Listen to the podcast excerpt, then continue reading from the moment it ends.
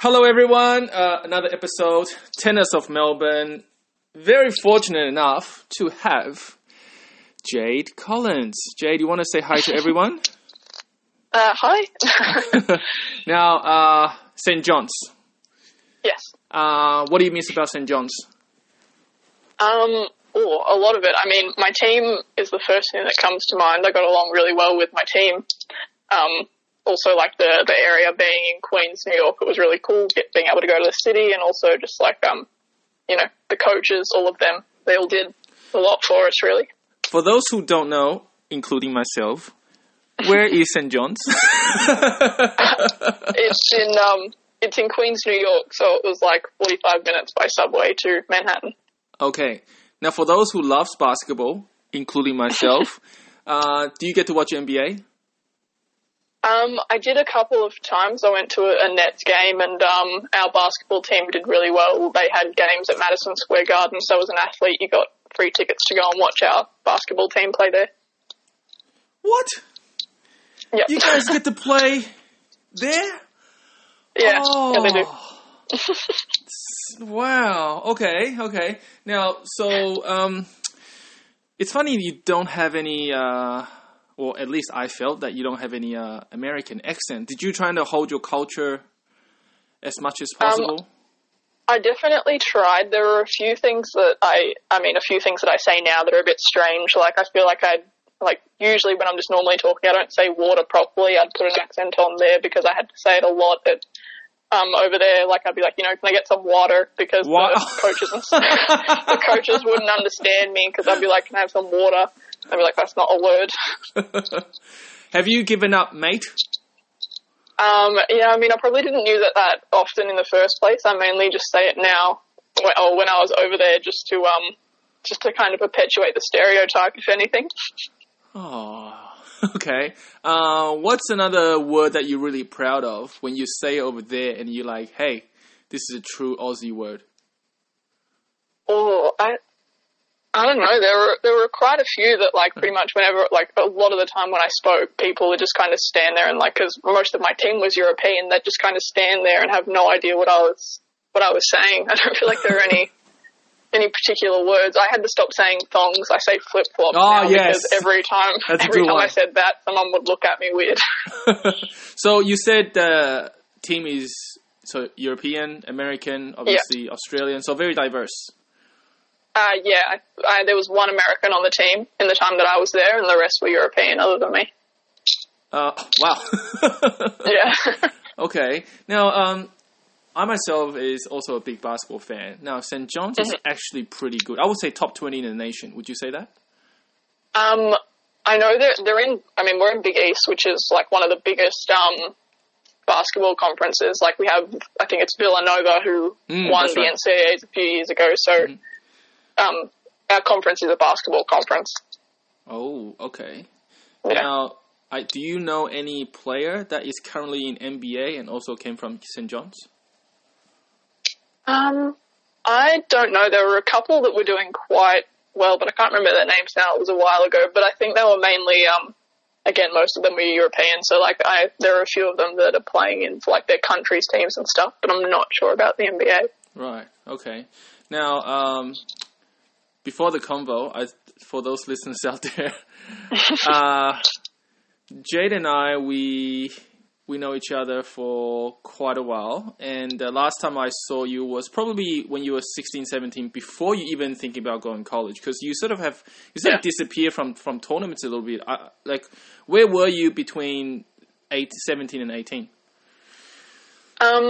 Mainly, in year 11 and 12, so doing VCE pretty much, because in year 9 and 10 I was doing distance education, so I was pretty much always at tennis. Like, whenever there was a tournament on, I was there, so I was at absolutely all of them.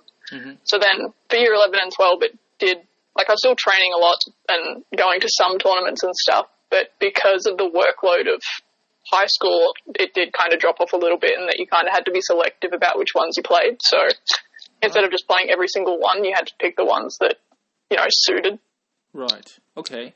Now, let me just, looking at 17, 18, did you train for college or did you train for pro? And you sort of like, it's not pro, it's not for me, so I'll go college. I mean, it was generally for college. Like, when I was, I think, 12, I remember that was the first time I heard someone mention college, and I was pretty much like, my goal was to go to college, and if anything, you know, I know people try and go pro after that, but it seems quite risky to try and do, I found. So, I mean, every time that I did goals with my coach, the top goal, the top long-term goal was always to play Division I at college. Ah. Okay. Now, 4 years. Mm-hmm. Major in? Psychology. Oh, psychology. Mm-hmm. Did you get an opportunity, or like, what was the process like if you decide to stay and work? Do you have to be to get a visa or some sort of a citizenship or?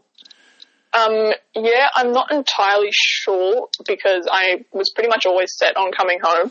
I know a few of my teammates are over there now, and you can apply for OPT, which is pretty much like you get your visa extended a year after the usual student visa to work, but there are quite a few restrictions to it and stuff, and usually, you know, places aren't that inclined to take you on, and they'll pay you less and these other things because they have to sponsor you and all of these other things. It did seem like from what I've heard, it's a rather complicated process, and to me it didn't seem worth the time, especially because doing psychology over there, you have to study a very long time.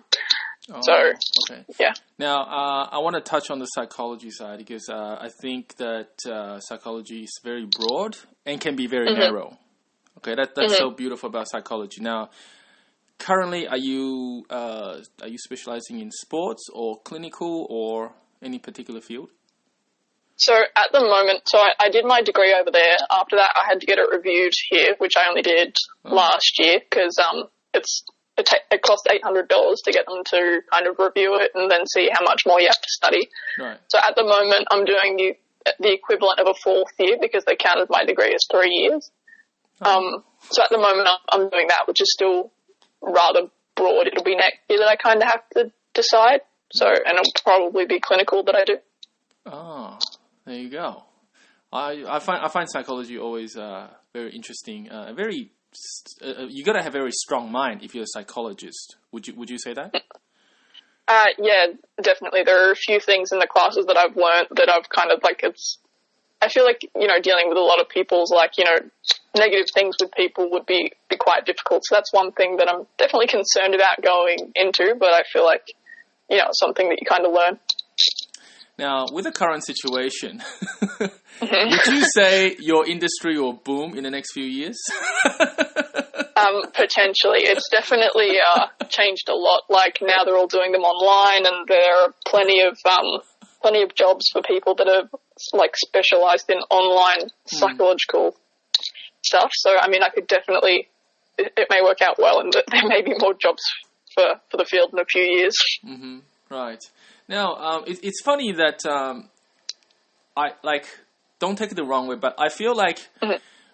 you, like, when you were playing, you know, AMTs and JTs and all that, you just always mm-hmm. quiet, you have your thing, you just get on with it, you know. Yeah.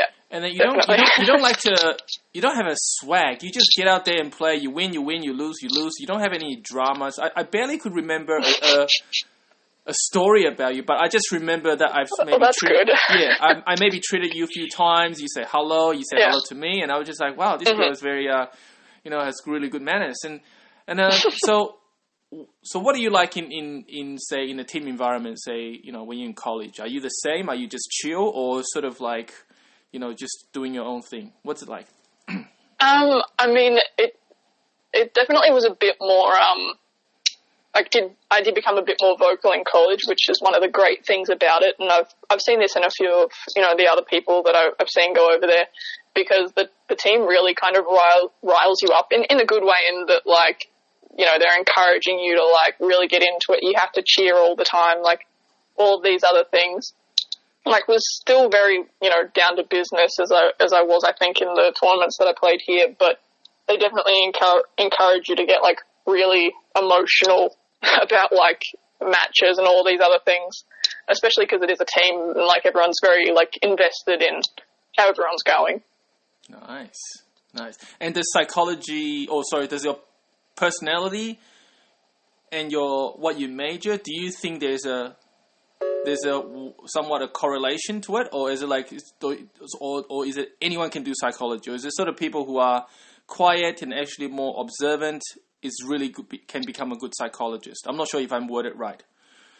Yeah, I mean, I don't know if it's necessary, but I like to think that it's the kind of thing that would help. Like, a few of my friends that have encouraged me to do it have been like, you know, generally being, I don't know, I'd say quiet means, you know, I'm happy to just kind of sit there and listen, which I feel like is important for the field a little bit. Like, you have to be able to listen. Right. Okay. So let's go into the psychology and the college tennis. Does that help you mentally on court when there's, you know, under pressure? Yeah, I think so. Like, a lot of what you learn about is, I mean, other people, and a big part of college is the team. So it made it kind of easier, you know, when there were conflicts and stuff, to understand why things were happening the way that they were, and even, you know, just kind of easier to stay calm in those high pressure situations and those things. I've heard players, when they're under pressure, they just go hum like that to themselves. Mm-hmm. It's interesting. Is there other? Okay, so for the listeners out there, whether your parents, coach, players, now I've got Jade here with me, and she is ready to give you some tips about you know, working under pressure between your years. Now, any tips? I found personally the thing that probably helped me the most was like having a towel at the back of the court. Often just kind of, you know, the general things that I guess you're told by coaches to do, like, you know, walking to the back of the fence, like straightening your strings, these kind of things. Like, you know, one of my coaches, or my first coach that I had in college, he told us that if you lose the first set, like, you have to go to the bathroom, you know, take your time. Generally just, you know, kind of trying to stay in some amount of control, even if you're not, just to kind of try and keep calm. And generally I think giving yourself more time, whether, you know, it be like with a towel or with the strings or whatever, is generally the best way to go. Ah, okay, okay. So routine. Yeah, I found that was the best. Also often, although it's not really, I mean, it's not a thing here, but over there you can talk to your coach whenever you want, like between changes of ends and all of that kind of stuff. And it surprised me, but I found that helped a lot as well. So if you are going to college, I'd say make use of that, because the coaches are a very useful resource for those things. Mm-hmm. Now, this question goes to every single convo, all right? Because you touched mm-hmm. on the term coach. In your opinion, mm-hmm. Yep. What's one difference between a good coach and a great coach? I don't know. I mean, I feel like I've had a lot of I've had some really good coaches, and I couldn't put my finger on why. I mean, my coach here, Duncan, I feel like the biggest thing, I mean, was probably communication. He communicated really well with me and was very patient as well. So I'd say probably just kind of, you know, if I was doing something, I understood why I was doing it. Yeah, just communication, I'd say, is probably the biggest difference. Mm-hmm. Right. So the good coach don't communicate, just only the great coach. I mean, they communicate well. Like, everything that I was doing made sense. And like, I had some other coaches that I probably didn't like as much, and they'd just be like, "This is the drill. Go off and do it." And I'd be like, "I don't know why I'm doing this." Like these types of things. Right. I guess that's probably it. And also, like, if I had something to say, like, he would listen as well and, like, take my feedback. And if something wasn't working for me, mm-hmm. he would change it. Nice. Now, going to your college a little bit, because, again, you know, from social media, I haven't heard too much about you from St. John's or just social media in general. Give yourself mm-hmm. out of 10 for your performance in that 4 years of college. How I did? Yeah. That's hard. I mean, probably like a 7, I'd say. Like, it could have gone much better, but I was pretty happy with it. Okay. And what happened to the 3? There were because, I mean, it was a strong team that I was in, so then sometimes, like, there were weeks where, like, I wouldn't play singles. So I pretty much always played doubles, but there were some where I didn't play singles. Usually when I played, I did okay, but just the way that it worked, being kind of towards the bottom of the order meant that it wasn't all the time. So I feel like that kind of it isn't a great part of the experience, but I also understood that for the team, it made sense to change people around. Right. Okay. And how about training-wise? What's a typical day like in St. John's College? Usually we had fitness. It was 3 times a week. It was at 7:45. It was rough. So we had that for an hour. Usually it kind of depended on where we were at in terms of, match schedule. But that was often really, especially towards the end, we had quite a tough trainer, which was good, but was exhausting. And then we usually had practice from, I think it was 1:30 to 3:30, just hitting. And then if you wanted to do other stuff, you could do more hitting. We had courts on campus, and if you wanted more lessons, you could as well. So did that sometimes, but usually that was it. Many players went pro after in your year? Not that I know of. I mean, probably the only one I know that was kind of my age in Australia is Ellen Perez. I know that she's still playing at quite a high level. She's from St. John's? Shout out to Ellen. No. Oh, sorry. No, not at St. John's. I mean, my team, no one did at all. Okay. It was, you pretty much only like the top, like 5 in the whole country over there from what I know of, like have any chance. Like I think the,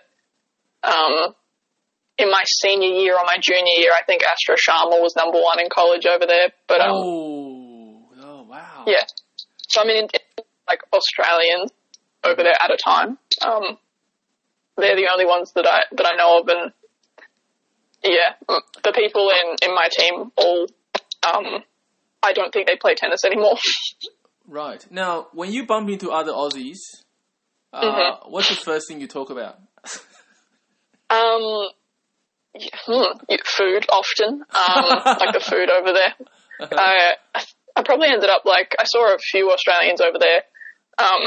Just usually their general experiences and stuff, because you're curious as to, what other colleges are like as much as I have my experience there, every time I talk to a different, a different player over there, their dorms were different, their, food and their training, all of this type of things, people are on different scholarships and all these other things. And, you're curious as to what everyone else is going through, because although it's quite similar, it's also quite different.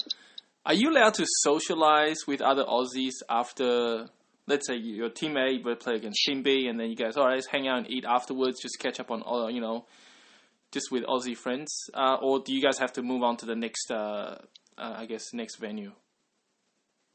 It depends, because usually you'd play against one team a day. So often, if I played against a team with other Australians in it, often if I was finished my match and another one of them had finished theirs, we'd talk kind of while watching the matches. Although sometimes the coaches did kind of frown upon that. If it was a really tough match or, one of my teammates was struggling, then I'd probably get told off afterwards. But, yeah, it kind of depends on the situation. If it's a, rather friendly match, usually they don't mind. But, it depends on the day. Oh, man, every convo, because this is probably my, probably 45th convo in the last 3.5 weeks. And this is just tells the whole world how bored I was. So I just reached out to everyone. And I got to say that I always like to give my piece of feedback about the way you deliver, your responses. Some people are confident, some people are a little bit shy and all that. But I feel like you can be a really, really good coach. I've definitely thought about coaching. I do work. I mean, when we're allowed out of the house, I work at a tennis club and coach a little bit, and I enjoy it in terms of I find it harder with people that don't take tennis seriously, just because personally I always have, but I really enjoy giving my information to other people, considering you play so much tennis, you may as well share it. Oh, and what if things put it this way. Do you think you are a more a squad coach, or a sort of a mini close, a coach of a player 1-on-1 or 1-on-2? I'd probably prefer like one-on-one or something like that, just because I feel like you can get more across. Mm-hmm. Personally, often because I have helped coach a squad at the club that I'm at, and especially not knowing the kids quite as well, because generally I do admin. Mm-hmm. It's kind of harder to give your opinion to this group of like 10, 16-year-olds that I don't really know. You know, it's kind of easier to build a rapport with one-on-one and give, you know, advice, because, you know, there's a lot of small little things like in people's games that need work and stuff, and it's kind of harder to do in a group. Right. Love it. Shout out to your tennis club, which is? Elsternwick Park. Elsternwick Park. Okay. Mm-hmm. Now, what do you do currently with all the situation? Obviously, there's the ISO. Are you doing anything for yourself in terms of fitness or mental side? So I mean, I'm still doing uni at the moment. It's all online, so I'm very glad that I have that to do, because if not, I would not have much going on. But in terms of other things, like I'm still trying to, you know, make sure that I stretch and do some like basic exercises and walk and stuff. With how busy things were beforehand, I feel like my fitness has dropped quite a bit. So trying to get back into those things when I have the time, because I feel it is kind of hard to get back, especially compared to like how much you do when you're playing and all these other things, then being like now, you know, going for a walk and all those other things are kind of, you know, building up to getting into more vigorous exercise. Nice. Now, for those listeners out there, and you may be, you know, stuck at home or ISO and all that, what's your your mental? How do you maintain this mental activeness using what you know with psychology? I mean, generally, what I spend most of my time doing, mainly because I'm still studying, is reading a lot, which I feel is helpful. It's something that, you know, kind of takes your mind off not doing anything. Often, I've personally found just like watching videos and stuff isn't like I'm like kind of in like a zombie mode, not doing a whole lot. So even just like making sure that you actually like get out of bed and do something in particular, like even I did a puzzle the other day, just really anything to make sure that you're not kind of just sitting there staring at a screen, I find is very helpful. There you go, listeners out there. Dr. Jaide Collins. Advice. You can become a doctor if you want to, yeah? Or like after you graduate. After this year, we'll see what I do next. But it's an option. How cool would that be? Dr. Jaide Collins, and then just telling, wow, should do a little special for you, and then maybe we can do something about psychology, you know. Ah, that's cool. Yes, so as always, who's your little appreciation for your tennis journeys, people you want to thank, give them shout-outs? Jaide, take it away. Yeah, definitely my parents for, you know, mainly funding it all, taking me to all of my matches, all of my practices, all of these things. And my coach, Duncan, who, you know, has just been a huge part of my tennis, really, in that he was a very, very influential person who made me the tennis player I am, for sure. Mm-hmm. And then I guess my team over in the States as well. They were very supportive in terms of all the matches and all of that over there. Now, Jaide, do you think the college life crafted the way you respond and so with this kind of energy? Because 6 years ago, you weren't like that. You started two words out of your mouth. Like, how are you feeling, dude? How's your day, dude? You know, like, dude, like, just, did I say anything wrong?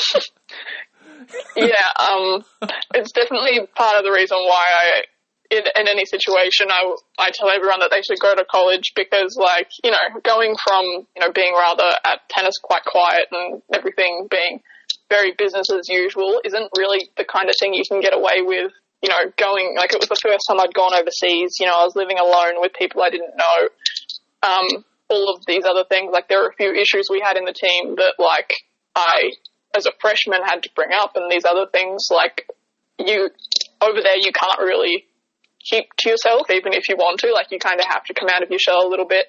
Mm-hmm. And it's, I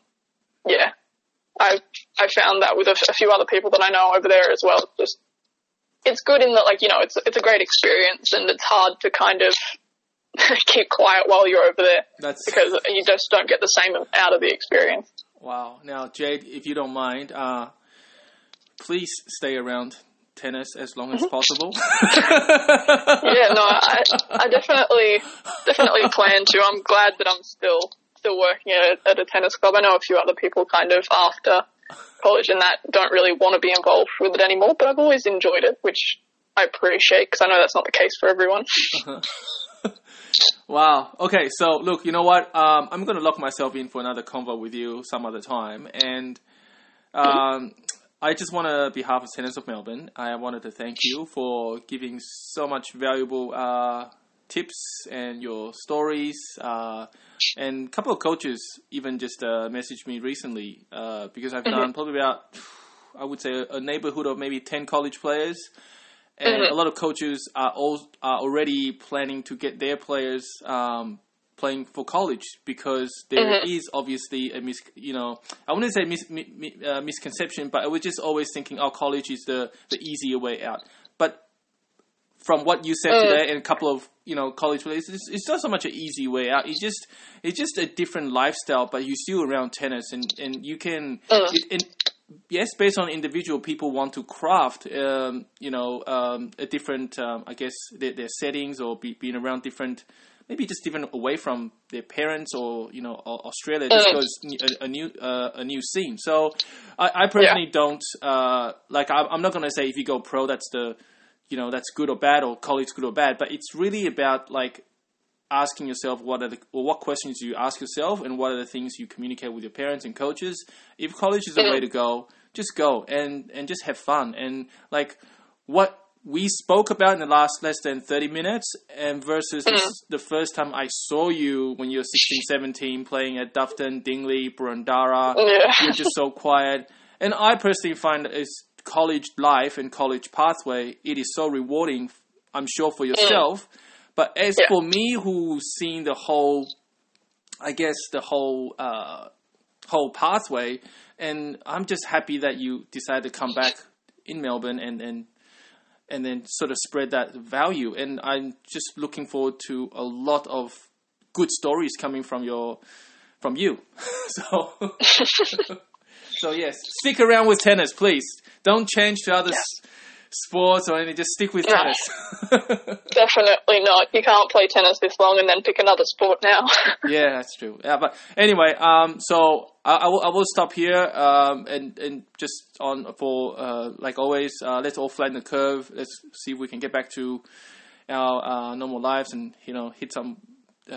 Just play some tennis, which our the tennis community we should work as one, and the more disciplined we are, the quicker we get back on court, the more chance I get to see you coaching, and maybe I'll come down and say hi, and then I haven't seen you hit for a long, long time, but looking forward to see how you really execute your shots.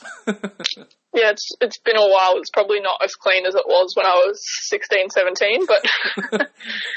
Yes. All right. Well, we can talk more about tennis in the next chapter. But Jade, thank you so much. Thank you. And look after yourself and family. And that's a wrap. Yay! Perfect. Thank you. No worries. See ya. Bye.